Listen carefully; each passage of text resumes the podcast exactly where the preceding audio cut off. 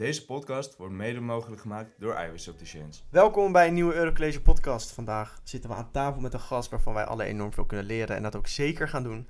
Deze gast heeft zijn eigen bedrijf in de horlogebranche. Eh, behaalt sinds 2008 het ene na het andere succes, is nog lang niet klaar. Een ondernemer met een combinatie van stijl, ervaring en innovatie. Niemand minder dan Alfredo Silva. Welkom. Dankjewel. Eh leuk om hier te zijn. Ja, leuk dat je hier wilt zijn. Eh, laten, we, laten we beginnen met, met wie ben jij voor de, voor de luisteraars die je niet kennen. Ehm, ik ben een, ehm, een eh, ondernemer puur zang.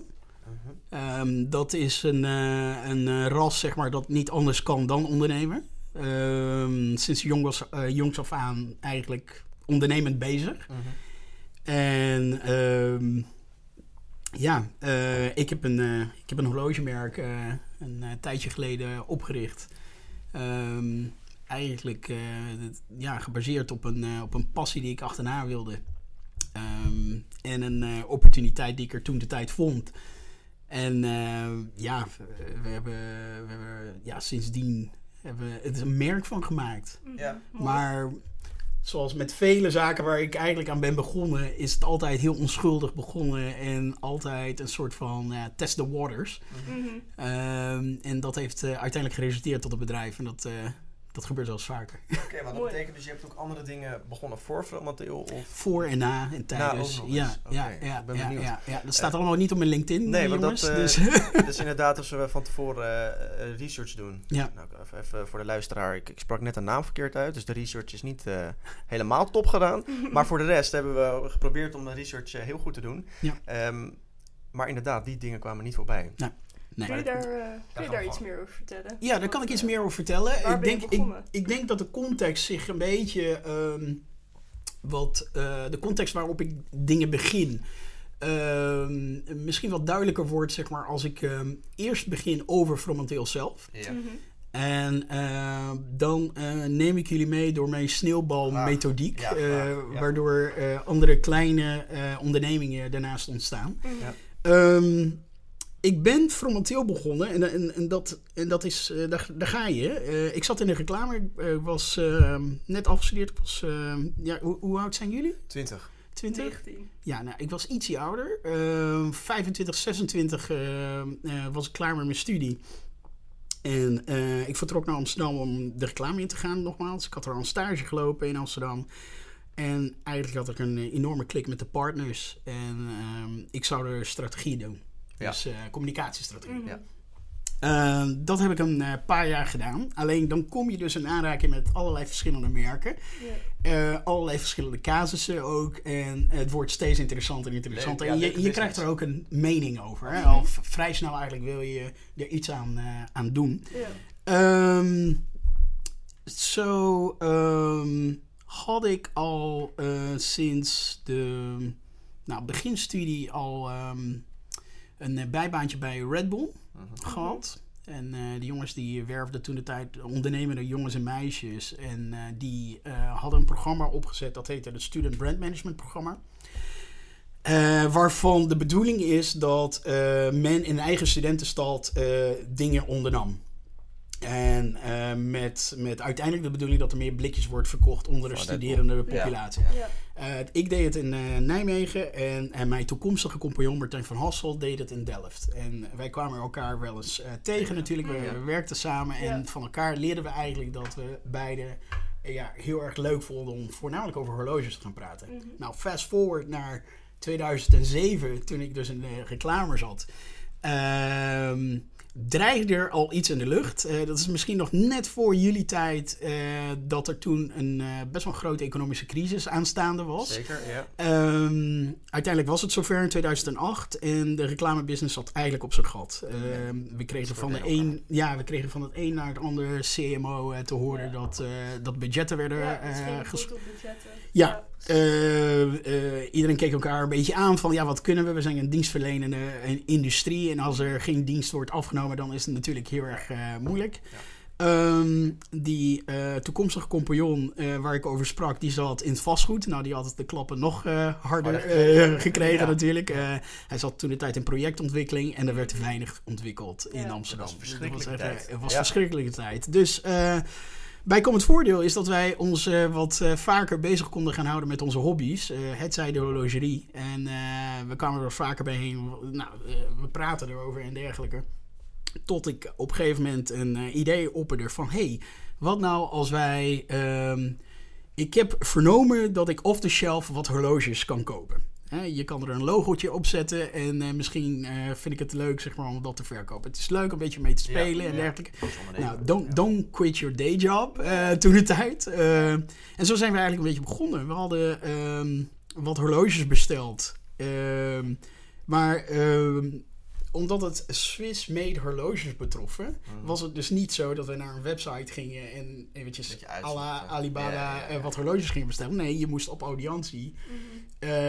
Bij, het, eh, bij het atelier. Ja. En ehm, ik kijk er altijd met heel veel plezier naar terug hoe wij dat deden. Want er zat heel veel naïviteit achter dat ik nu eigenlijk ehm, niet zou hebben. En waar staat het dan in? Nou, ehm, eh, je moet het zo zien. We waren twee eh, snotjongens met, met korte broekjes aan. En we waren gewoon leuke dingen aan het doen. Ja. En met deze mentaliteit zijn we dus ook afgevlogen naar Bien, Biel, in, in de Oh, Jura echt? gewerkt Je bent in, in? Zwitserland. Ja. En we hebben daar het idee gepitcht. Voor Oh een merk, Fromenteel en dergelijke. Want Mhm. ja, we wilden dus eh, eh, klein beginnen. Eh, letterlijk een, ja, met een teen in een badwater het gaan starten. En eh, nou, ik had wat spaargeld en Martijn had wat spaargeld. En we hadden heel trots eh, daar aan tafel verteld van... Nou, kijk, dit is het hele idee. De jongens waren erg onder de indruk. En eh, toen kwam het gedeelte van eh, hoeveel geld wij er tegenaan zouden gooien... om dit idee groots te maken. dat nou, ik had wel geteld 5000 euro. Ja. En een collega had ook 5000 euro. Met niet. Ben je 10.000 elkaar, jongens? 10.000 euro. Ja. Nou, daar ga je. En, die- en die Zwitsers, die, die dachten echt van... Are you freaking kidding me? Wat, Ja, wat, wat, ja, wat is ja, dit? ja. Wat denk je niet te gaan doen? Het werd zo goed geïntroduceerd dat twee heren zouden aankomen met het idee. Het idee zag er professioneel uit. Nou ja, hè, met een beetje reclameachtergrond kun je dit een goed pitchen. Precies, ja. Maar eh de startkapitaal in de horlogerie is ja, echt helemaal niks. Mhm. Ehm, ehm, maar, ehm, dus, dus er werd even niets, niets gezegd, zeg maar, aan tafel. Eh, we kregen geen ja of nee. Ik kan me nog herinneren dat we in het vliegtuig terugvlogen en we zaten van, nou, dat ging echt goed. Maar ik denk dat die Zwitsers er ook een beetje eh, zaten te kijken van, ja, nou, Wat is dit wel gek gebeuren? ja, wat is dit voor gek gebeuren? Tot wij twee eh, weken van radiostilte hadden meegemaakt. En daarna kregen we een mailtje van ze van... Nou, ehm, we werden wel heel enthousiast van jullie energie en het idee. En we willen wel proberen. En dan, Oh. er stond er nog een eh, PS in dat mailtje. En ehm, is het serieus dat jullie het alleen maar... Of eh, Dat ja, de maar zat niet in de mail, maar dat 10.000 euro zeg maar het startkapitaal Dat was. Ja, en, en wij hadden dat natuurlijk heel verkeerd begrepen. Wij dachten van, ja, eh, ja we hebben serieus 10.000 euro, let's go. Dit, eh, dit is echt een startkapitaal. Dus we gingen mee aan de slag. We hadden ehm, eh, eh, 150 horloges kunnen afnemen van ze. Mhm. Eh, weliswaar off the shelf. Hè. Nu, nu zou je dus denken dat is gewoon white label horloges. Logotje erop gezet en aan tantes, ooms, Verkocht. papa, vriendjes, allemaal verkocht. Ja. Mhm. Ehm, en dat hadden we binnen een half jaar hadden we dat eh, verkocht. Ehm, dat had blijkbaar ehm, de switches getriggerd van... hey, dit, hier zit wat momentum achter. Mhm. Hè, dit was nog voor de tijd van de webstores en eh, massa eh, Ja. marketing... Ja. waarop het wel heel Echt snel fysiek, kan. Mhm. Eh, dus het was echt fysieke verkoop. Je liep Ja. naar iemand en je zegt Ja. van wil je dit horloge kopen? En dan... ehm, en eh, waardoor we dus eigenlijk eh, de vraag kregen van... Hey, jongens, willen jullie dit serieus opstarten met ons? Ehm, en ja, wij waren enthousiast. We zeiden ja. Ehm, en ze zeiden van nou goed, dan eh, gaan we de minimale productie opschroeven naar 5000. Zo. Nou, toen keken we elkaar aan van hey, 5000, zoveel vriendjes hebben wij niet. Nee. Eh, dit moet een serieus bedrijf gaan worden. Dus dan moet Ja. je een andere manier gaan vinden om eh, mensen te bereiken, zeg maar. Inderdaad, er, er moet even over na worden Ja. gedacht. En, ehm, maar Martijn en ik waren eh, super enthousiast. Mhm. En zo is Fromenteel eigenlijk begonnen. Dus eh, uit, ehm, uit een soort van... eh, uit enthousiasme en de noodzaak dat er serieus wat meer volume moest worden verkocht. Ja. Mhm. En dan ga je eigenlijk de, de business eromheen eh, bedenken van oké, Ja. hoe kunnen we dit sustainable opzetten? Dat we daadwerkelijk 5000 stuks ja, en nu fast forward veel meer eh, kunnen gaan verkopen eh, per jaar. Ehm, ik kom terug op de vraag van hoe ik andere bedrijven eh, eh, opstart. Ehm, dat heeft een beetje ook met de historie van Fromatil te maken. We zijn dus toen de tijd aan de slag gegaan met, eh, met het opzetten van het bedrijf. En voornamelijk ons gericht op fysieke distributie. Fysieke distributie wil zeggen, je bent bij de juwelier te koop. Ja. Eh, later bij een department store. Eh, dat noem je dan deuren. Hè? Dus op een gegeven moment hadden wij 150 deuren in Nederland. Eh, ik, ik meen te herinneren zo'n 70 in Duitsland, 40 in België. En ja, het, het groeide als een olievlek. Deden jullie dan dezelfde marketing of werd het ook gedaan via die partijen? Wij, ehm, hoe bedoel je dat? Eh, hoe Of werd het merk naar buiten gebracht? ja, nee, dat, dat was ons eigen doen. Dat deden jullie wel zo? Ja, ja, dus op een gegeven moment, het begon met een, eh, met een tweeman operatie, Ja. hè, Martijn en ik. Dus eh, we hadden eigenlijk een agenda waarin letterlijk een dagdeel besteed werd aan marketing, een ander dagdeel ja. aan productie en et cetera. Dus het was een onderneming van twee. Ja. Mhm. En daarnaast moesten we dus ook echt de auto op en eh, de Ja. sales eh, gaan verrichten. Ehm, Zoals accountmanager, marketing, Ja, sales, alles. alles, in één. ja, en conciërge dus. Ehm, eh, inderdaad, alles, alles deden we het zelf. En ehm, naarmate wij in volume ehm, eh, ja, groter werden, Mhm. eh, huurden we dus eigenlijk een team in. En eh, ten tijde dat we deze aantal deuren hadden, hadden we ehm, vier account managers in dienst. Die Ja. ieder zeg maar een eigen, ehm, eigen regio eh, Ja. hadden. En dat ging goed. Nogmaals, we hadden het eh, in 2009 over 2008 over de economische crisis. Hè. Dat had de, eh, de juweliersbranche weinig van gemerkt. Ehm, ze kwamen van hele goede tijden, waarin veel verdiend werd ook. Ehm, en de marges zijn aantrekkelijk in, in de horlogerie. Waardoor ze nog eh, de crisis zelf konden uitzingen. Ja. Mhm. En dat resulteerde in het feit dat je rond 2014 pas op een gegeven moment de eerste signalen zag van een downturn. Gecombineerd met een eh, vergroting van vergrijzing in de juweliersbranche. dus er is weinig opvolging, weinig Mhm. jonge mensen die denken van ik wil juwelier worden.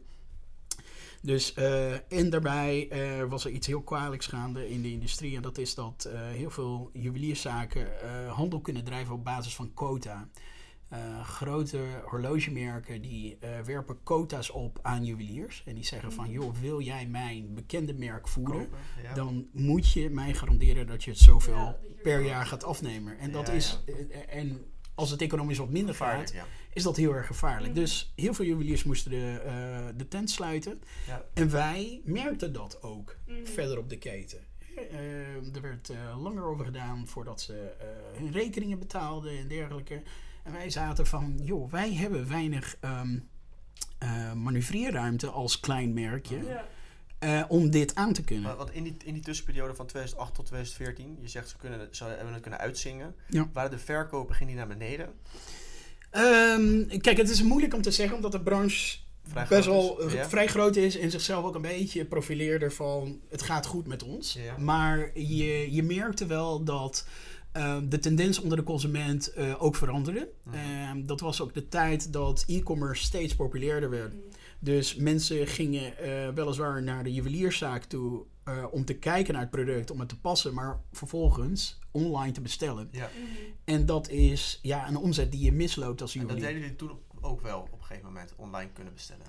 Wij hadden al sinds het begin een online store. Oké. Mhm. Alleen je moet goed begrijpen dat in 2009, 2008 Wel een online store meer eh, gold als een visitekaartje dan daadwerkelijk een serieus omzetkanaal. Mhm. Hè, dus eh, het was mogelijk om er online te kopen. Mhm. Ja. Eh, maar eh, het was eigenlijk eh, meer gebaseerd om eh, de Google zoektocht een, een antwoord te geven. Ja. Oké. Ja. En eh notabene, toen, toen wij met, met z'n tweeën waren, eh, bezochten klanten ons op kantoor. Omdat ze dachten van, ja, maar ik heb nog nooit van Fromenteel gehoord. Nee, ik Ja. wil even toch zien wat even het is. zien wat Ja, het is. Dus ehm, de mentaliteit was ook heel erg anders. Dus, dus ja, we hadden altijd een, eh, een webstore. Mhm. Alleen, ehm, het was niet de webstore die het nu is. Ja. precies. En, ehm, dus, eh, eh, maar we zagen wel dat de toekomst wel zat in het online verkopen. Mhm. En wij zaten met een organisatie die enkel en alleen gericht was op de fysieke distributie. Dus dat was een hele kwetsbare situatie. Waarop Martijn en ik eigenlijk bij één kwamen en, we, en eigenlijk hadden bedacht van... hé, hey, we moeten dit pivoten, anders Ja. gaan we het niet overleven. Oké. En dat betekent dat we eh, binnen korte tijd van een fysieke distributie naar een online distributie moeten. En wij moeten dat gaan leren. Ja, hoeveel ma- met hoeveel mensen waren jullie toen? We waren toen, ik geloof, een mannetje of twaalf. Nou ja, ze zijn echt gegroeid in die periode. Al daarvoor zijn jullie toch wel, Ja, wel wat gegroeid. ja, we zijn wel wat gegroeid. En we hebben het nu over 2015, 16, zeg maar. Toen het besluit eigenlijk eh, genomen werd van... oké, we moeten dit gaan eh, pivoten. Ik denk dat dat ook de jaren zijn, als ik even naar Louise kijk, dat vooral momenteel ook een beetje in onze generatie naar voren is gekomen. Want wij Ja. kenden het merk toen ook al. Jij jij gaf net aan dat Ja. jouw broer het ook Klopt. draagt. Ja. Mijn broer draagt het ook. Eh, maar inderdaad, dat was wel een beetje die tijd ook. Ja, dat zou kunnen, want eh, eh, we waren, ehm, waren steeds meer online bezig. Ja. Mhm. Maar om te pivoten moeten we onze interne DNA helemaal veranderen. Hè, dus eh, van eh, collega's die helemaal eh, gericht zijn op fysieke verkoop, eh, moeten we naar data-analysten, media-inkopers, developers. Ja, dat is een heel ander team. Ehm, en dat is ook een heel ander ehm, eh, vakgebied die ik als marketeer mezelf moest aanleren. Ja. Jij Ik- was echt nog gericht op zeg maar, de, gewoon de ja, traditionele vormen Ja. van marketing meer dan in plaats van de nieuwe. Ja. ja. Ja, ja, ja. Ik kwam nota bene van een reclamebureau dat eh, op tv adverteerde. Mhm. Eh, bushokjes ja. eh, langs, de, Ja. langs de snelweg. Ja, ja. En ehm, het, eh, de. TVC, zoals het dan heet, de tv-commercial, zeg maar, is het grootste platform waarop al onze merken wilden adverteren toen de tijd. Mhm. En dat is binnen een, een tien jaar tijd veranderd naar van, waar heb je het over? Ik moet op de social media Veel eh, goedkoper. Veel, Heel erg hoog. veel Ja, goedkoper, maar- meer doelgroep. Precies, en ik wil Ja. de, de, de ROA's ook eh, kunnen Ja. uitrekenen Ja, en dergelijke. Inderdaad. Maar ja, goed, je, je, moet- je moet het wel zo zien van... ehm, omdat dit dus een Brave New World voor ons was, Mhm. moesten we dit gaan aanleren. En eh, er was weinig ehm, ruimte voor Fromenteel om er fouten te maken. Ja. Nou, en toen heb ik dus bedacht van... Oké, ik ga een ander bedrijfje opzetten die zich alleen maar bezighoudt met e-commerce. Ja, Mhm. En daar ga ik de fouten leren. oké. En daar ga ik de fouten maken, sorry. Handig, en dat, ja. is, en dat, is, ehm, dat is een beetje de sandbox-methodiek. Hè? Ja. Dus je, je ontwikkelt eh, andere entiteiten waarin je dus wel, zeg maar, fast forward eh, eh, en, en zaakjes kan uitproberen. Mhm. Dat niet gebaseerd is op de reputatie die je hebt als merk. Maar dat ging, Ja. het, het ging, je kon die fouten niet permitteren omdat het imago in het merk had. Het is niet alleen imago, het is ook ehm, ehm, financieel zaten we er ook ja, Lastig in. lastig Ja. in. Hè? Want we hadden ehm, onze, onze klanten konden rekeningen niet op tijd betalen. We waren enorm, nou 100% afhankelijk van, van hun. Mhm. Wij hadden dus eigenlijk niet de bandbreedte financieel om te zeggen van oké, nu gaan wij eh, Wat dingen uitproberen. investeren in nieuwe dingen. Ja. Ja, dus de cashflow zat een beetje. eh, Die, die, zat, die zat krap. Ja, ja. En eh, als ondernemer ben je dan ehm, genoodzaakt om dan keuzes te maken. Of je zegt van oké, eh, we kappen ermee. Mhm. Of, eh, of je gaat echt over in een pivot. En een pivot is, ehm, nou nu dat ik het heb meegemaakt, het is, het is eigenlijk een nieuw bedrijf opzetten. Het heet wel eens waar hetzelfde, maar je, je zet gewoon een nieuw bedrijf Mhm. op een ongoing concern op. Ja. En ik ken maar weinig ondernemers die dit hebben gedaan. Mhm. Ehm, Ik dat, hoor het ook niet vaak inderdaad. Nee. Daarom, eh, Nee, en, ehm, dus ja, we, we hebben een, een plan opgezet van oké, hoe gaan we dat doen? Fronteel heeft kans van slagen, want die potentie had het natuurlijk. 100%. Alleen, eh, eh, we moeten het online eh, onszelf kunnen richten. En nou, hoe gaan we dat leren? Door het opzetten van sandboxes. En dat zijn mijn andere bedrijfjes die Ja. toen de tijd zijn gestart. Niet met de bedoeling dat ze een lang, levend, lang leven eh, hielden, Hebben maar ze ook niet gedaan? Of?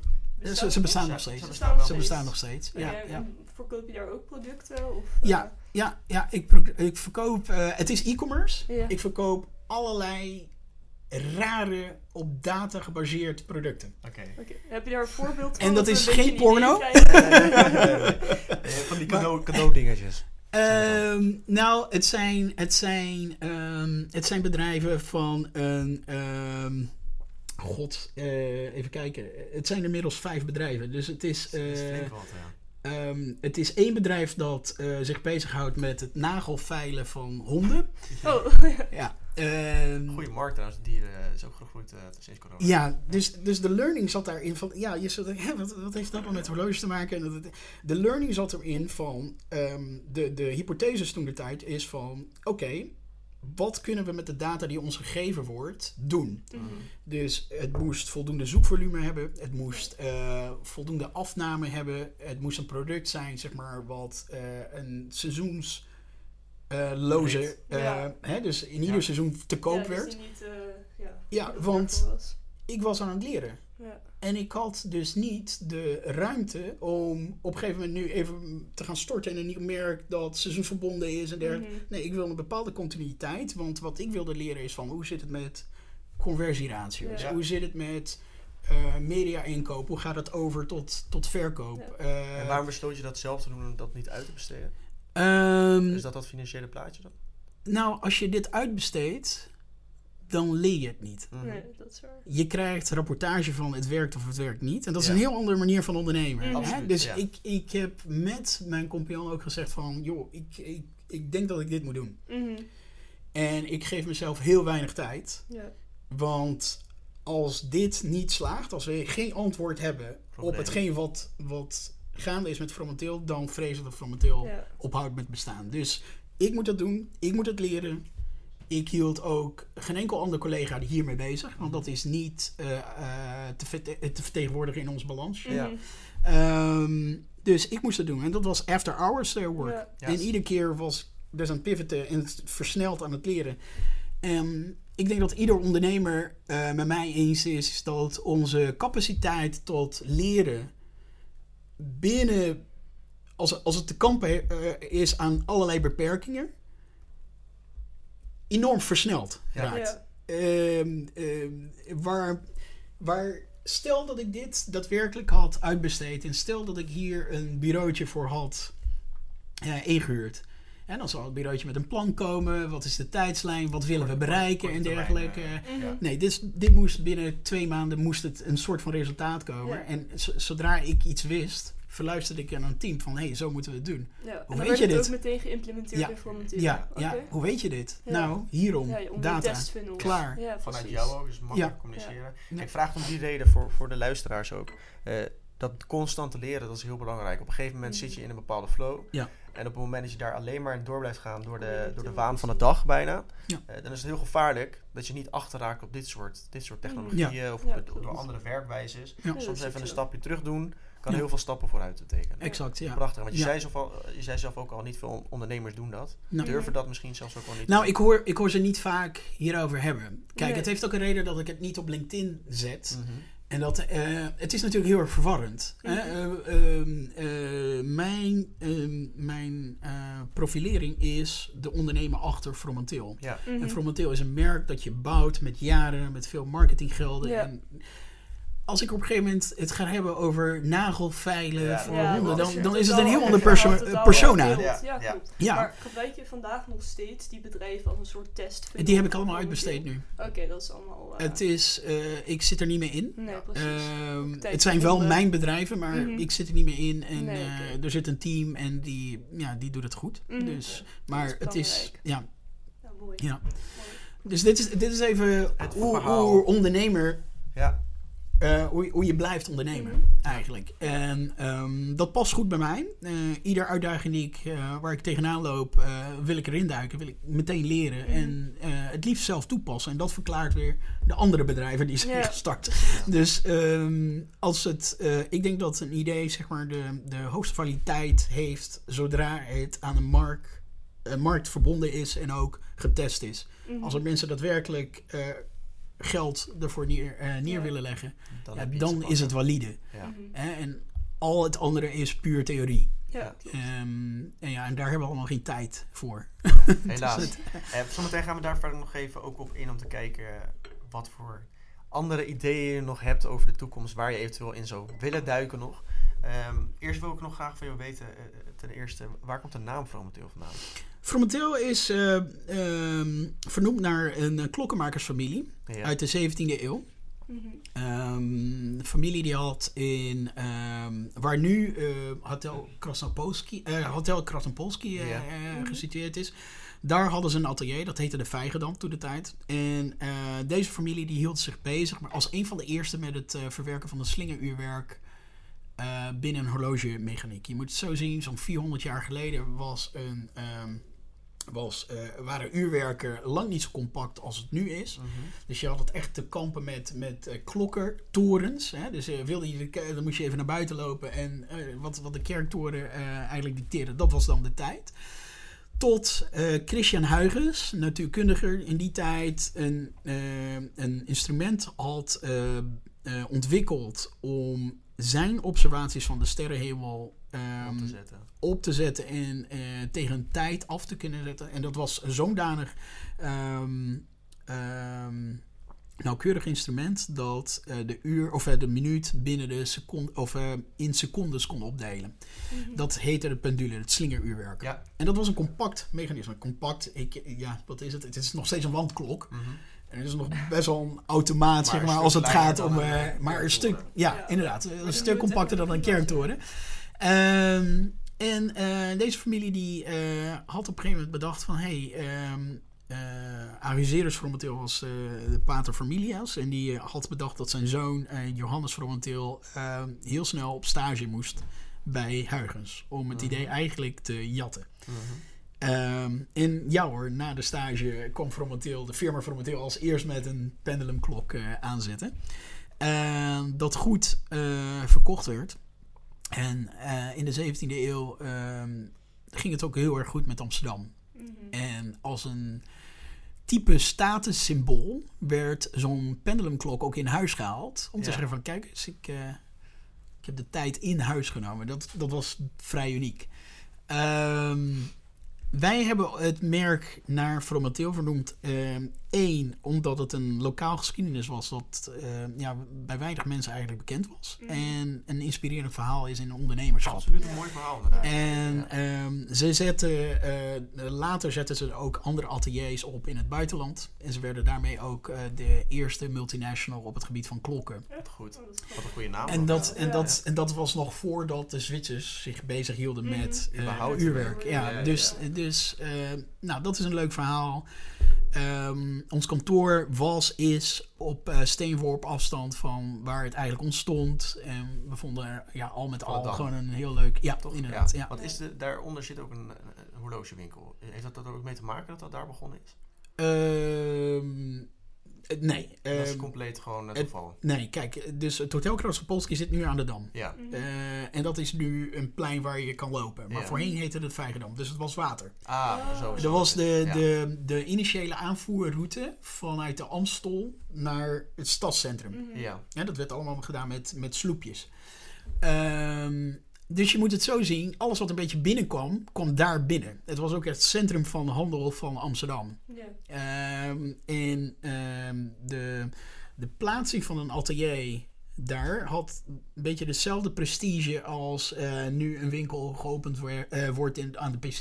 Oké. En dus vandaar dat Fromateel dus ook had bedacht van, ik ga het hier doen. Mhm.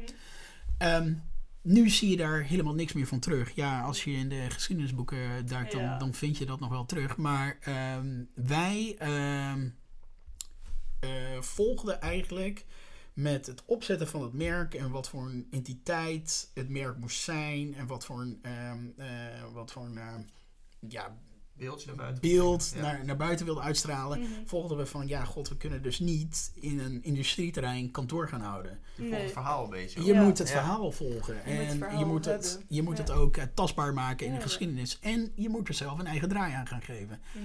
En dat werd eh Fromenteel het horlogemerk. Mhm. Niet klopt. Waar, waar komt jouw passie überhaupt voor horloges vandaan? Ehm, dat begon eigenlijk ehm, sinds ik een eh, Casio kreeg van mijn vader. Mhm. Een calculator, die zijn weer ingeraakt. Ja. Ehm, in de jaren tachtig was dat best wel een dingetje. Eh, nou, ik leerde net rekenen, dus het was ook echt eh, grappig om, om zo'n horloge te hebben. Maar ik weet niet of de eerste keer dat jullie een horloge droegen, of, dat nog, of jullie dat nog een beetje kunnen heugen. Ja hoor, ja. Het is, het is, het is iets aan je pols wat, wat nieuw is en je, je blijft kijken. Ik vond, Ja. ik vond het machtig. Mhm. Eh, dat ik op een gegeven moment eh, rondliep met, eh, met een horloge. En ik liet het ook aan mijn maatjes zien. Van kijk eens, leuk en je kan ermee rekenen. Nou, leuk. Mhm.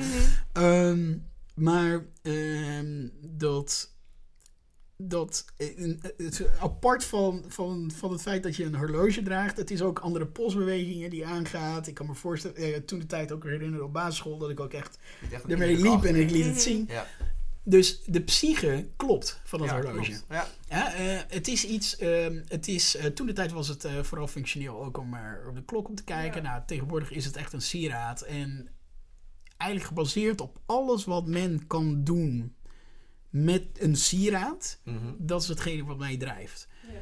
Ehm, eh, niet gechargeerd eh, bedoeld, maar ehm, een, een, een sieraad wat alleen maar een armband is en dat is goud. Dat ziet er mooi uit, maar daar zit weinig ontwikkeling in. en Weinig technisch vernuft. Mhm. Ja. En in een horloge gaat men daar echt op in. En ja, klokkenmakers, dat, dat is echt wel een eh, slag mensen, zeg maar. Daar, kan ik ja. eh, dagen mee, eh, mee besteden.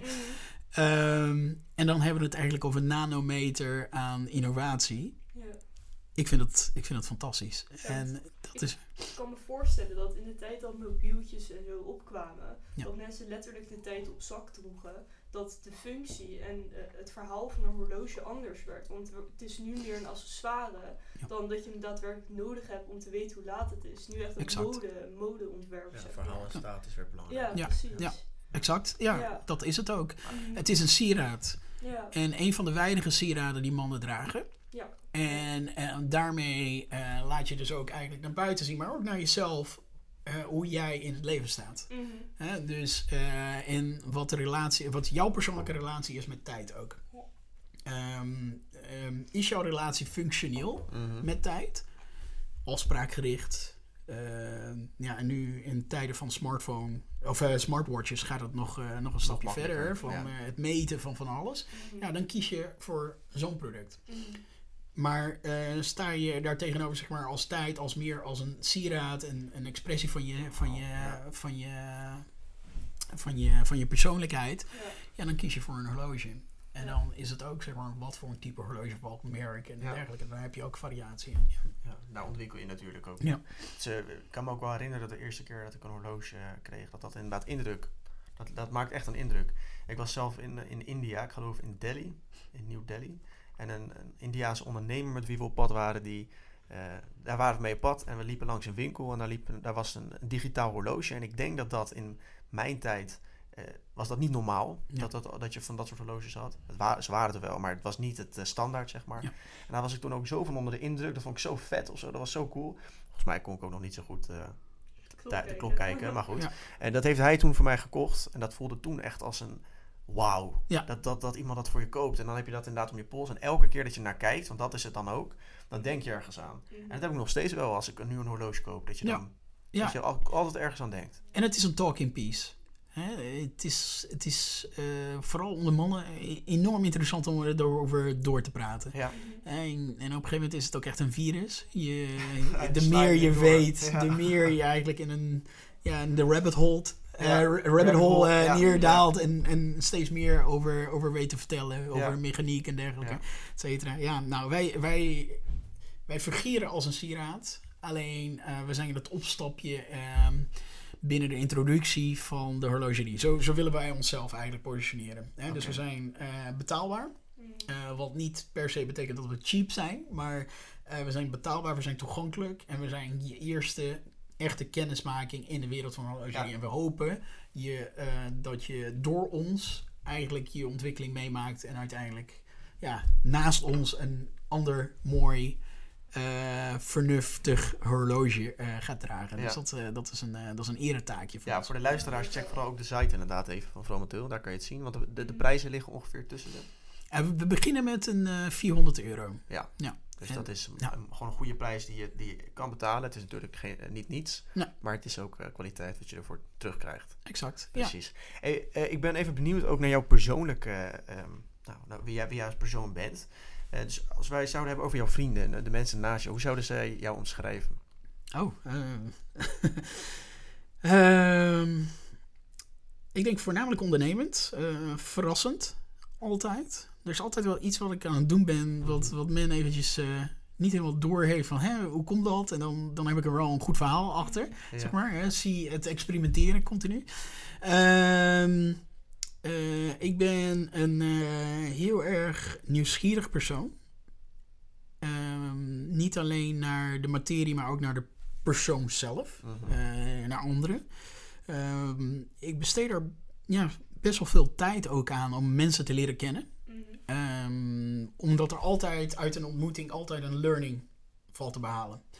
En ehm, ik denk dat dat eigenlijk eh, mij het meest drijft. Eh, als ik ben, eh, sinds, ik, eh, sinds ik eigenlijk onderneem, ehm, ben ik eigenlijk al dit soort ontmoetingen aan het aangaan. Mhm. Ehm, ik denk dat Jelle ook kan beamen. hè. Jelle belde me op van... eh, joh, ik eh, ben student, weer een college. Ik wil eh, met jou een podcast opnemen. Nou, het eerste wat ik zeg van... Ja, kom even langs, we gaan even koffie drinken. Leuk. En hè, we, nou, we leren elkaar kennen. Mhm. Want Jelle heeft ook een interessant verhaal. En ik kan er ook van leren. En, en zo eigenlijk bouw ik, mijn netwerk. Ja, netwerken, exact. Ja. Ja. Ehm, Maar dat, ja. zijn mooie, dat zijn mooie eigenschappen. Ja, zeker. En eh, ik denk dat dat ook wel, Mhm. hoe ik het tenminste tot nu toe Ja. heb gekend, dat het er inderdaad wel bij past. Eh, het is best wel een druk leven ook. Dus- Zeker, ondernemerschap is natuurlijk niet zomaar iets wat je even doet of even erbij doet. Nee. continu bezig zijn. Ja. Klopt, ja. Dus hoe, hoe kom jij tot rust? Wat, wat doe je daarnaast om even een Ehm, stapje terug te doen? Eventjes, eventjes over het ondernemerschap. Hè. Mhm. Ehm, ik heb wel... ehm, kijk, ik, ik ben nu te gast bij de Eurocollege. Heel veel van je medestudenten zijn erg eh, ondernemend. Mhm. Of zitten te denken om voor zichzelf te gaan beginnen op een bepaalde tijd. Ehm, het enige wat ik, wat ik mee kan geven aan, aan studenten is van... Wees niet al te opportun Oké. Op je onderneming. Mhm. Eh, want opportuniteit is natuurlijk het, eh, de, de window of oppor- opportunity. Ja, daar duik je in. Mm. En daar kun je je dus graag. eigenlijk een onderneming in opzetten. Maar het is niet hetgeen wat je gaat drijven op lange termijn. En eh, het is belangrijk, hè, want eh, het, er kan van alles gaan gebeuren met je onderneming. Eh, de wereld kan veranderen. Het verhaal wat ik zojuist heb verteld, Ja. Dat je dan moet pivoten. En eh, op dat soort momenten moet je die passie vanuit jezelf Mhm. kunnen oproepen om te blijven ondernemen. En Ja. als, en als, jouw, eh, als je motivatie puur en alleen gericht is op een opportuniteit, Ja. geldgedreven of Aangedreven, ja. ja, eh, dan, dan overleef je het niet. Mhm. En, en als, je, als je kijkt naar statistieken, dan, en die ken je waarschijnlijk ook, die heb je voorbij zien komen van, goh, eh, t- eh, wat is het? 7 out of 10 eh, overleeft het niet Mhm. binnen de Ja. eerste drie jaar. Meer, ja. Met Ja. start-ups inderdaad, dat je ook ziet dat heel veel gewoon Ja, onderuit gaat. ik zou, ik zou het heel interessant vinden om te weten hoe dat nou eigenlijk, waardoor dit eigenlijk komt. Komt het Mhm. doordat de market en, eh, en product fit er niet is? Dat kan. Dat is een van de grote gedeeltes. kunnen, Ja, dat, is, inderdaad. dat is inderdaad een van de voornaamste Ja. dingen. Maar hetgeen wat drijft is natuurlijk de ondernemer. Ja. Want Ja. een ondernemer kan dit pivoten naar iets wat wel werkt. En Ja. als een ondernemer vanuit een opportuniteit dit heeft opgezet, dan Mhm. is er natuurlijk die motivatie om binnen drie jaar dit te pivoten er niet meer. Ja. Ja. Waardoor dus een bedrijf Ophoudt. ermee ophoudt. Ja.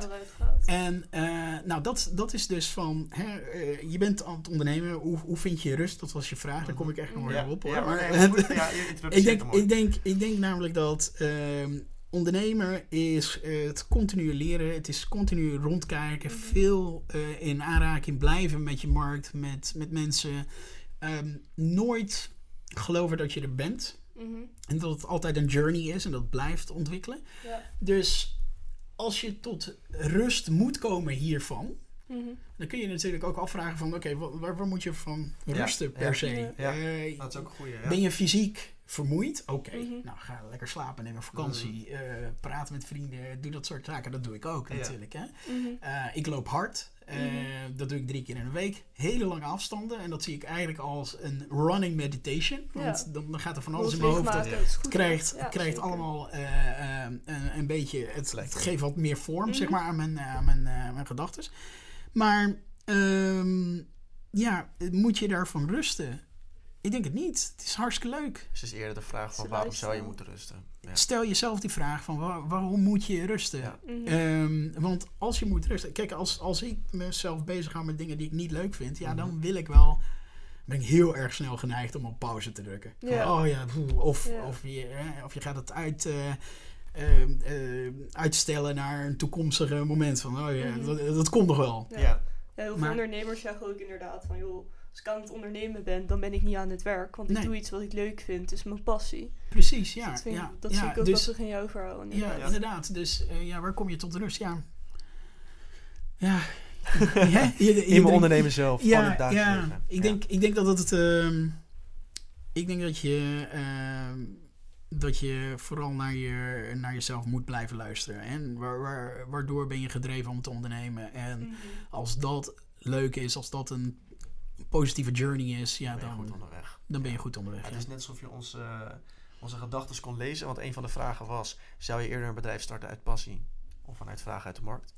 Nou, die heb je mooi beantwoord. Namelijk, passie is veel belangrijker op de lange termijn dan, dan de vraag uit de markt. Ja, Ja. beide dus. Hè? Ja, je moet wel vragen uit de Want, markt hebben, want, lukt het want niet. kijk, mijn, mijn stijl van ondernemer is dus dat ik ehm, vanuit een vraag van de markt wel een onderneming kan opzetten. Ja, Eh, maar dan is het heel erg functioneel gedreven om iets te snappen, iets te leren. En zodra het bedrijf loopt, dan moet de passie bij komen kijken. ja, en als die er niet is, dan besteed ik het uit. Oké, Ja. exact. En Ja. dat is het dus wat er aan de hand is met, met die andere bedrijven. En, Mhm. ehm, en de passiegedreven eh juweeltje, eh Fromenteel, ja. Ja. daar zit ik middenin. Ja. Ja. Daar bleef je. Ja, daar bleef ik in. Ja, Hoe ja. is het? Want is het- de, de, de horlogewereld is best wel een, een markt die eh, aardig verzadigd is. Best veel concurrentie. Ja. Eh, hoe onderscheidt Fromenteel zich en hoe passen jullie ook daar steeds constant op aan om maar uniek te blijven? Ehm, wij, ehm, wij, zien, wij zien, zeg maar. ehm, we hebben het wel eens in kaart eh, gebracht, maar we zien voornamelijk onze, onze dragers als eh, allemaal mensen die bezig zijn aan een, aan een journey. Ehm, en ik gebruik altijd de analogie van wijnen Ja. om, om dit wat beter uit te leggen. En dat is, eh, ja, ehm, de allereerste keer dat je in aanraking kwam met wijn, Mhm. was het, en ik denk dat jullie dat ook beamen, voornamelijk functioneel. Ik wil, eh, het is een feestje, ik wil eh, een drankje op en het, Ja. is, Ja. en het is leuk, zeg Ja. maar. Ehm, eh, het was waarschijnlijk op middelbare schooltijd of wat dan ook. Het mocht eigenlijk niet, deed je toch. eh. Ja. Op een gegeven moment ontwikkel je naar een nieuwsgierig persoon. Van, hé, hey, wat, is, wat is het verhaal achter het drankje? Ja. Eh, ehm, hoe wordt het gemaakt? Ehm, eh, wat betekent het om een druif uit die streek te hebben, en et cetera. En wat er dan ook gebeurt, is dat je bestedingspatroon ook verandert. Dus vanuit een functionele oogpunt. Ja, dus eh, ik, Albert Heijn ga je toch een wat lekker ja, het is toch leuk. Ik heb eters. eh, ik wil iets, eh, Ja. iets over vertellen en dergelijke. Ehm, dat gebeurt met horloges ook. En eh, wij, hebben dit, wij hebben dat spectrum, die journey, zeg maar, op tafel gelegd en gezegd van oké, welke gedeelte van die journey eh, beantwoorden wij? Mhm. Mhm. En wij zitten dus in de periode van, je hebt erover gehoord, je hebt je, je eerste Casio calculator en je wil net de serieuze stap nemen, want je hebt een baan ergens en je wil een ingetogen ontworpen horloge hebben wat niet schreeuwt van Ja. "Ja, ik ben er of eh protserig, maar Ja. gewoon iets wat, wat meer, eh, wat meer eh, vormgegeven kan worden. Ehm, dat is Fromenteel. Dat is onze positionering. Mhm. En daarin zien we dus ieder jaar weer nieuwe klanten in binnenkomen die ehm, het portemonnee hebben eh, en, en, en enthousiasme hebben om Ja. ons te dragen. En in dat verhaal zitten. En wat in dat is- verhaal te Wat zitten. is Ja. een beetje de leeftijdscategorie eh, die bij Fromenteel koopt? Ehm, dat is 25 plus. Ja. Daar begint het een beetje bij. Mhm. Ehm, die in de ontdekkingsfase zitten van ja, ik wil een horloge dragen wat wel, waardoor ik wel serieus word genomen, Ja. maar die ook bij me past. Mhm. Ehm, alleen eh, je, je stopt nooit met het dragen van een fromenteel. Je koopt horloges ernaast. En op een gegeven moment heb je een verzameling. En wij beantwoorden de, de vraag dan ook om wat interessante eh, ehm, eh, ehm, uurwerken ook aan te bieden, zeg maar in een wat hogere prijsklasse. Ja. En je kan bij ons ook een uurwerk van 2500 euro kopen. Dat automatisch chronograaf. En dat is ook interessant. Alleen in de, in de continuum van chronografen zijn wij de affordable luxury chronograaf. Ja, Ja. Hè? Eh, want je kan nog veel verder gaan. ja. Eh, en, ehm, maar het is leuk om te leren van, hey, hoe zit dat in elkaar? Ja. Wat, Ja. wat betekent om zo'n mechaniek eh, om een Ja. pols te hebben? Ja. Ja, duidelijk. Hey, als we, voordat we naar het vaste onderdeel eh, gaan, Mhm. eh, het vragenvuur, wil ik nog even één vraag stellen die we eigenlijk ook altijd stellen. En ik ben bij jou daar wel echt benieuwd naar. Als je nou een boek over jezelf zou kunnen schrijven, hoe zou, hoe zou het dan heten? Wat is de essentie van jouw leven als je terugkijkt? Dit zou de titel zijn. Jeetjes, jongens, echt. is een nadenkvraag, hè? Sigaren en whisky, alsjeblieft. Eh, boef. ehm, ehm, kijk, bij bij mij een, eh, een catchphrase die ik altijd gebruik bij ontmoetingen en ehm, bij mensen waar, wat heel veel vrienden van mij ook eh, dat van mij weten, is dat ik altijd eh, zeg: het has been emotional ehm, aan het einde van een gesprek. En ehm, ik denk dat dat ook een beetje samenvalt van waar het naartoe moet. Hè? Eh, ehm, we zijn levende wezens, zeg maar, die gedreven zijn op onze emoties. Ja. En eh, ik denk dat we met z'n allen daar, daar een, een invulling aan moeten geven in ons leven. Mhm. Eh, nogmaals, ga niet ondernemen vanuit opportuniteit, ga ondernemen vanuit passie. Ehm, ontmoet mensen die je verder kan helpen in de journey. Ehm, zoek de emotie op, eh, want daar zitten ontzettend veel learnings in. En dat zou wel een titel kunnen zijn. Ik denk Leven dat- vol emotie. Leven vol emotie, ja. Ja. ja. in, in de meest positieve zin van het woord, hè? Want je kan ook... Ja, ja, nee, Ja, exact. Ja. Maar daarom, kijk, als, als, mensen dat lezen, dan denken ze... Ah, Waar- is weer emotional. Waar gaat dit over, denken ze dan? Dan willen ze hem juist lezen. gaat, al, gaat of een nou vertellen hoe verdrietig die al die tijd geweest is. Zoek er, Ja. Rob Hey, eh, ik vind het een mooie, ik vind het een mooie ik vind titel. het ook een mooie titel. Eh, wij Wat een hebben- vraag, jongens. Ja, dit, dit is, zijn- dit is wel even de laatste, toch? In deze categorie. Ja, Ja, dit is de laatste. zullen eens sparen. We gaan, eh, Ja, we willen even kort ook nog onze sponsor benoemen. Want daar zijn we hartstikke trots op. Dat is eh Irish Opticians. Zeker. En Irish is altijd op zoek naar, naar nieuwe werknemers en naar stagiairs.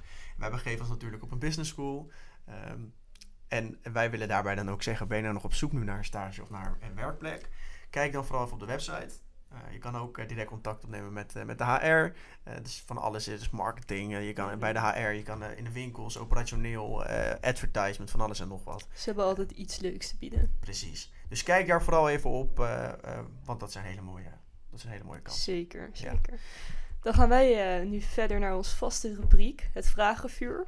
We gaan jou veel vragen stellen. Eh, er is geen goed en fout. Probeer het gewoon zo snel mogelijk te antwoorden. En dan gaan we daarna nog eventjes eh ja, terug reflecteren op eh, de antwoorden die je geeft. Ben je er klaar voor? Ik denk er wel.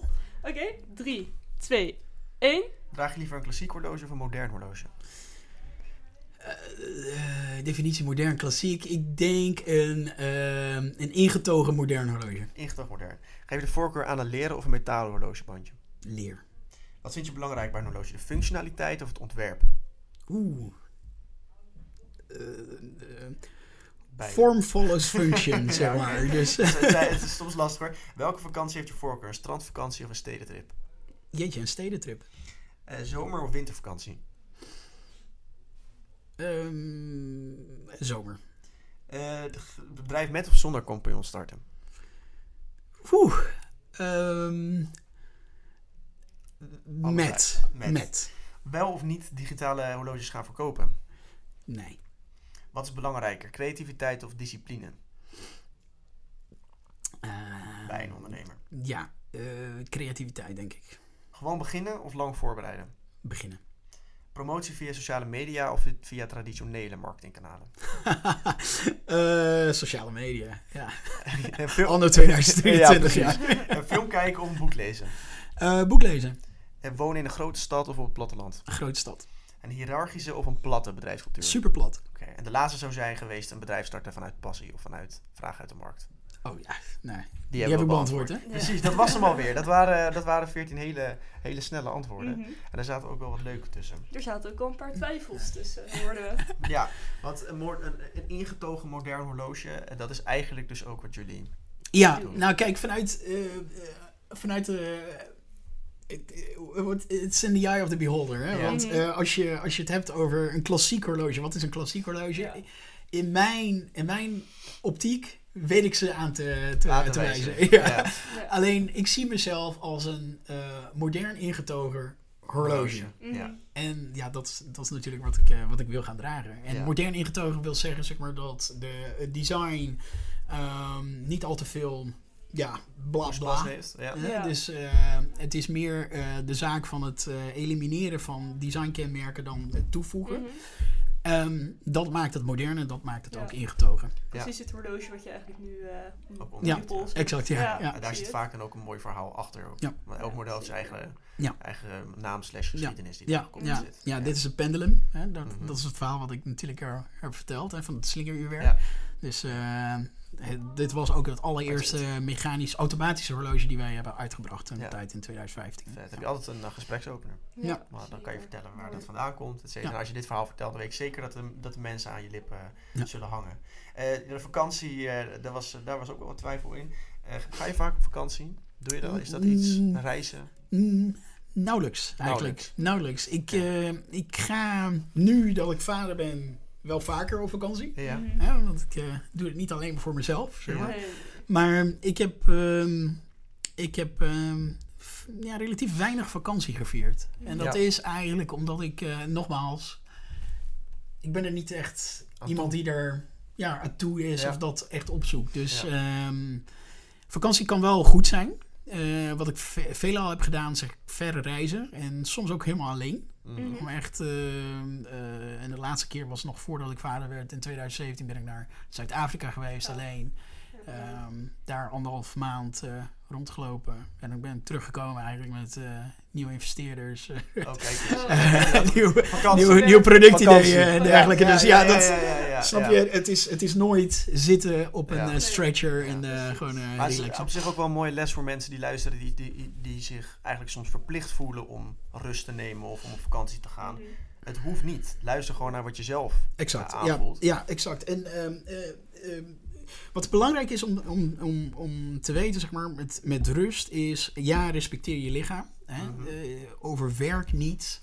Ehm, ga er rustig mee om. Investeer in je lichaam. eh, wees Ja. gezond. Ja. Alleen, zodra dat ideetje in je hoofd als een zaadje geplant wordt van ik moet rust Ja, ik hebben, ik moet vakantie of ik moet rustig aan doen, eh, dan ben je daar te veel mee bezig. Mhm. Eh, de juiste vraag zal zijn van wat ben je nu aan het doen dat je dit Ja. aan het bedenken bent. Ga daar maar eens iets aan doen. Ik denk dat dat wel een goede Ja. les is voor heel ja. veel mensen. Zeker. Eh, de laatste uit het vragenvuur waar ik eh, even wat over wil horen eigenlijk is het comp compagnon Ja.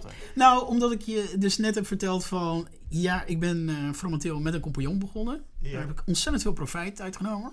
Alleen, ja, ik kan ook ondernemingen zelf starten. Ja. Hè, uit een soort van sandbox denken. En vandaar dat ik even zoiets had van, ja, eh, ik heb het beide gedaan. Ja. Ja. ja. Ja. Dus Ja. vandaar, Want als ja. je kijkt naar het begin van, van Fromateo, wat was dan de grootste hiccup waar je tegenaan liep? Ehm, het, het opzetten van de markt. Ehm, er was, er was een, eh, een afzetmarkt. Want er was echt een, een urgente ehm, kwestie bij ons toen de tijd. En dat was dat we duizend uurwerken moesten gaan verkopen. Mhm. Want dat is een investering. Dat, dat hangt boven je hoofd. Ja. En eh, om dat op te zetten, om dat versneld te leren, dat was wel een hele grote hiccup. Hè? Ja. Want ehm, ja. Maar ook heel belangrijk dat het wel gewoon gebeurd is. ja, klopt. Ja. Ja, ja, Laatste, laatste onderdeel van, eh, van de podcast. We zitten alweer tegen het einde aan. En dat is een blik op de toekomst. Ja. We gaan er tien jaar vooruit kijken. Ja. Hoe, jouw leven er over tien jaar uitziet. Ja. Laten we dan beginnen met Fromateo. Hoe ziet Fromateo er over tien jaar uit? Ik, ehm, waar we nu mee bezig zijn, is om Fromateel ehm, eh, internationaal meer bekendheid Mhm. Te geven. te geven. En dat wil zeggen dat we buiten de landsgrenzen nu aan het groeien zijn. En we zijn daar cases voor aan het maken. En welke landen eh, hebben we het dan? Het is voornamelijk de VS en de UK nu. Kijk eens. En ehm, waar we in die regio's voornamelijk aan We komen nu binnen met associatie naar Nederland toe. Mhm. Hè, dus eh, het is de, de, de Dutch American die, eh, die het heel interessant vindt. Voornamelijk East Coast, die ook eh, resoneert met het ingetogen ontworpen eh, Ja. horlogestuk. Alleen de business case moet natuurlijk veel groter gaan worden Mhm. Ja. dat is waar we, waar we nu vooral naar kijken. Van hey, hoe kunnen wij op een ehm, een eh, schaal. wel goed bedachte manier, zeg maar, die eh, de, de landen binnenkomen. Ja. Ehm, dat is wat we nu aan het doen zijn. Dus ik hoop over tien jaar Spannend. natuurlijk daar al wat, wat grotere stappen in eh, te hebben gezet. Dat ik op terug kan kijken van ja, eh, die distributie daar is eh, vergroot. Ja, Ehm, ja, dat. absoluut. Maar dat zijn, al, dat zijn megastappen. ja, en, en dan onze rol binnen. ehm, hè, het is nu een, eh, een, eh, een sieraad. Mhm. Ehm, wat betekent een sieraad zometeen in 2033? Mhm. Ja, wat, het- de- eigenlijk wat ik daar ook nog wel wil vragen. En eh, er zijn eh, steeds meer mensen die ook overwegen om geen horloge te dragen. Ja. Omdat er vaak ook eh, bijvoorbeeld overvallen worden gepleegd. Of Ja. dat, dat Ja. zie je veel bij bekendheden of bij Ja. voetballers. Dan hebben we het ook wel over horloges van de, duizenden, ja. tienduizenden euro's. Ja, Hoe, hoe kijken jullie er tegenaan? Is dat iets nou, dat, dat is niet iets waar we ons mee bezighouden. Hè? Eh, het, zou, het zou buiten onze métier eigenlijk eh, vallen om daar ook nog een antwoord op te Ja, geven. Van ja, ja. hoe ga je met het beschermen van een pols van een drager. Nee joh. Ja. Eh, daar denken we dus eigenlijk niet, eh, niet heel erg over na. Horen Eh, jullie het wel vanuit de klant ook? Ehm, nou, ons merk is niet bekend bij degene zeg maar, die echt... eh, Ja. Laat ik het zo zeggen, de, de wederverkoopmarkt Ja. van de Fromenteel ziet er Ja. heel anders in elkaar dan Ja, ja. een wederverkoop Ja. horloge van de andere merken. Ja. Ehm, dus daar houden we ons niet mee bezig. Maar wa- waar ik het eigenlijk een beetje op doel is van... Hè, mensen eh, kiezen er nu voor om geen horloge te dragen... omdat ze niet tijdsverbonden willen zijn. En dat is een soort van ja. ehm, ehm, ontwikkeling buiten het, het moet, moet, moet... en Mhm. snel, snel, snel eh, maatschappij. Wij proberen daar nu al een invulling in te geven van... eh, door te zeggen dat eh, ons merk vooral gericht is op quality time. Ja, Oh, dat ons is slogan leuk, ja. is zo, Ja. your quality time. En wat wil zeggen dat momenten die je moet koesteren, Ja. dat zijn de momenten eigenlijk die je meeneemt. Eh, goed gesprekken met vrienden, geboorte van een kind, Mhm. eh, eh, vader-zoon momenten. Die, eh, die, eh, Ja. En dat zijn meer ehm, ehm, ja, tijdscapsules. Worden, we worden dan gezien als een tijdscapsule in plaats van daadwerkelijk het zien van een klok en dergelijke. Dus Ja. dat, Ja. dat proberen we invulling Ja. aan te geven. Ja. Mooi Mooi. verhaal. Eh, je zegt, je noemt al eh, ook eh, vader-zoon momenten. Hoe, hoe kijk je tegen eh, die verhouding aan als je zo meteen eens eh, tien jaar ouder wordt? Ja. Ehm, wil je een stapje terug doen vanuit het bedrijfsleven en nog meer tijd aan familie gaan besteden? Of heb je zoiets van, dat gaat wel goed eigenlijk? Ik besteed best wel veel tijd nu al Mhm. aan, eh, aan mijn eh, zoontje. Ik heb van de vijf dagen eh, in een werkweek heb ik één dag dat alleen maar papadag is. Oh, leuk. Ben ik alleen maar met hem bezig. Eh, moeilijk bereikbaar ook en, eh, en dergelijke. En dat is quality time. Ja. Mhm. Dus eh, ehm, act what you preach. Ehm, dat, dat, dat doe ik nu al. Mhm. En dat is eigenlijk de balans die ik, die ik daarin wil zoeken. Eh, om te zeggen van, joh, ik wil stoppen. Ja, kijk, als, als ik het niet leuk meer vind... en als ik niet meer relevant ben Mhm. binnen eh, het merk... ja, dan, dan neem ik wel een stap terug natuurlijk. Maar zodra ik nog voldoende ideeën heb en dergelijke... dan zit ik ook niet zo te denken. Dus het is Mhm. niet... Geen noodzaak. geen noodzaak, nee. nee. Alright, en eh, dan, dan daarnaast nog, waar woon je over tien jaar? Een goeie. Plannen? Goeie. Ehm, we hebben nadrukkelijk gekozen voor Amsterdam. Ja. Mhm. Ehm, maar we zijn zo internationaal Mhm. dat het anywhere kan, kan Ja, zijn. want als je met je Ja. merk gaat uitbreiden, zou het ook zomaar kunnen dat je die markt, eh, dat je daar terecht komt. Misschien wel, ja. Ja. Misschien ja. wel. Leuke Als het, eh, als het inderdaad, eh, als de zwaarte beweegt naar... Hey, Mhm. Alfredo, Ja, we vinden dat je hier moet zijn. Ja, Ja. ja. En, en ik beaam dat. dat. Ja, Ja. Dan, dan ga ik het mee. Ja, Ja. Zeker, ja. Ja. Nou, dat gaan we Ja, zien. mooi. We gaan bijhouden hoe dat, eh, Klopt. hoe dat Ja, gaat leuk. verlopen. Even checken. Eh, als laatste, om de podcast af te sluiten. Eigenlijk heb je het al een beetje aangegeven, maar we vragen toch altijd even zodat de luisteraar die nu denkt: Oh, het is bijna, het is bijna afgelopen. Wat zou jij mee willen geven aan onze generatie, de jonge ondernemers eigenlijk, als nummer één? Wat is het belangrijkste eh, wat zij moeten bijhouden of over moeten nadenken als ze een bedrijf willen gaan starten? Nou, ik denk dat dat, dat verhaal. Start niet uit opportuniteit. Gebruik opportuniteit, maar start uit een passie of een nieuwsgierigheid of iets wat jou op termijn ook nog kan drijven. In plaats van een eh, money target. Korte, ja, korte Ja. termijn prikkel, maar echt iets waar Ja. je voor leeft. Ja, echt. ja. Ja. Ik hoor heel veel slimme jongens die, en meiden die, eh, die starten vanuit en van ja, en, dan, Hè, want dat is ook van deze tijd. eh, en ik heb eh, een x-omzet binnen 30 dagen behaald. Ja, ja, wel, zeker. wow, Zie en dan gaat iedereen van, ja, te gek. snel komen, geld, omzet inderdaad, Ja. omzetverhalen. Ja, Ja. Maar wat is dan de winst? Ja. Wat- Wat is dan Dat de winst inderdaad? En, en, en wat, wat, want ondernemer is een, ehm, ja, het is een infinite eh, game. Het is een echt een spel, is het Ja. Het is een spel dat maar doorgaat. Het, Ja. het hebben van een onderneming en het groeien van een onderneming, daar gaat het om. Ja. Ja, het zijn allemaal verschillende fases die een bedrijf Exact. eh, en, die, en die money targets zijn super belangrijk. Tuurlijk. Die moet je hebben. Alleen daarna zullen er meer targets eh, komen. En Ja. heb jij dan nog voldoende energie om die erop te zetten? Ja, Ja. Ja, wel uit, als het gebaseerd is uit, eh, uit een eh, pure passie, nieuwsgierigheid of een eh, ja. ander En drijfveer. bereid je daar dan ook op voor? Of, of Ja. wees bereid om ervoor te werken. Dat Ja. wel mooi. En dan kom je daarachter eventjes, eh, Ja. gewoon doen. Ja, wel gewoon Want dat is wel- echt gewoon doen. Als je, als je je bedrijf start en je, en je merkt eigenlijk binnen, binnen maand drie dat je denkt van, wow, dit is echt een moed en dit vind ik Mhm. niet leuk. Ja.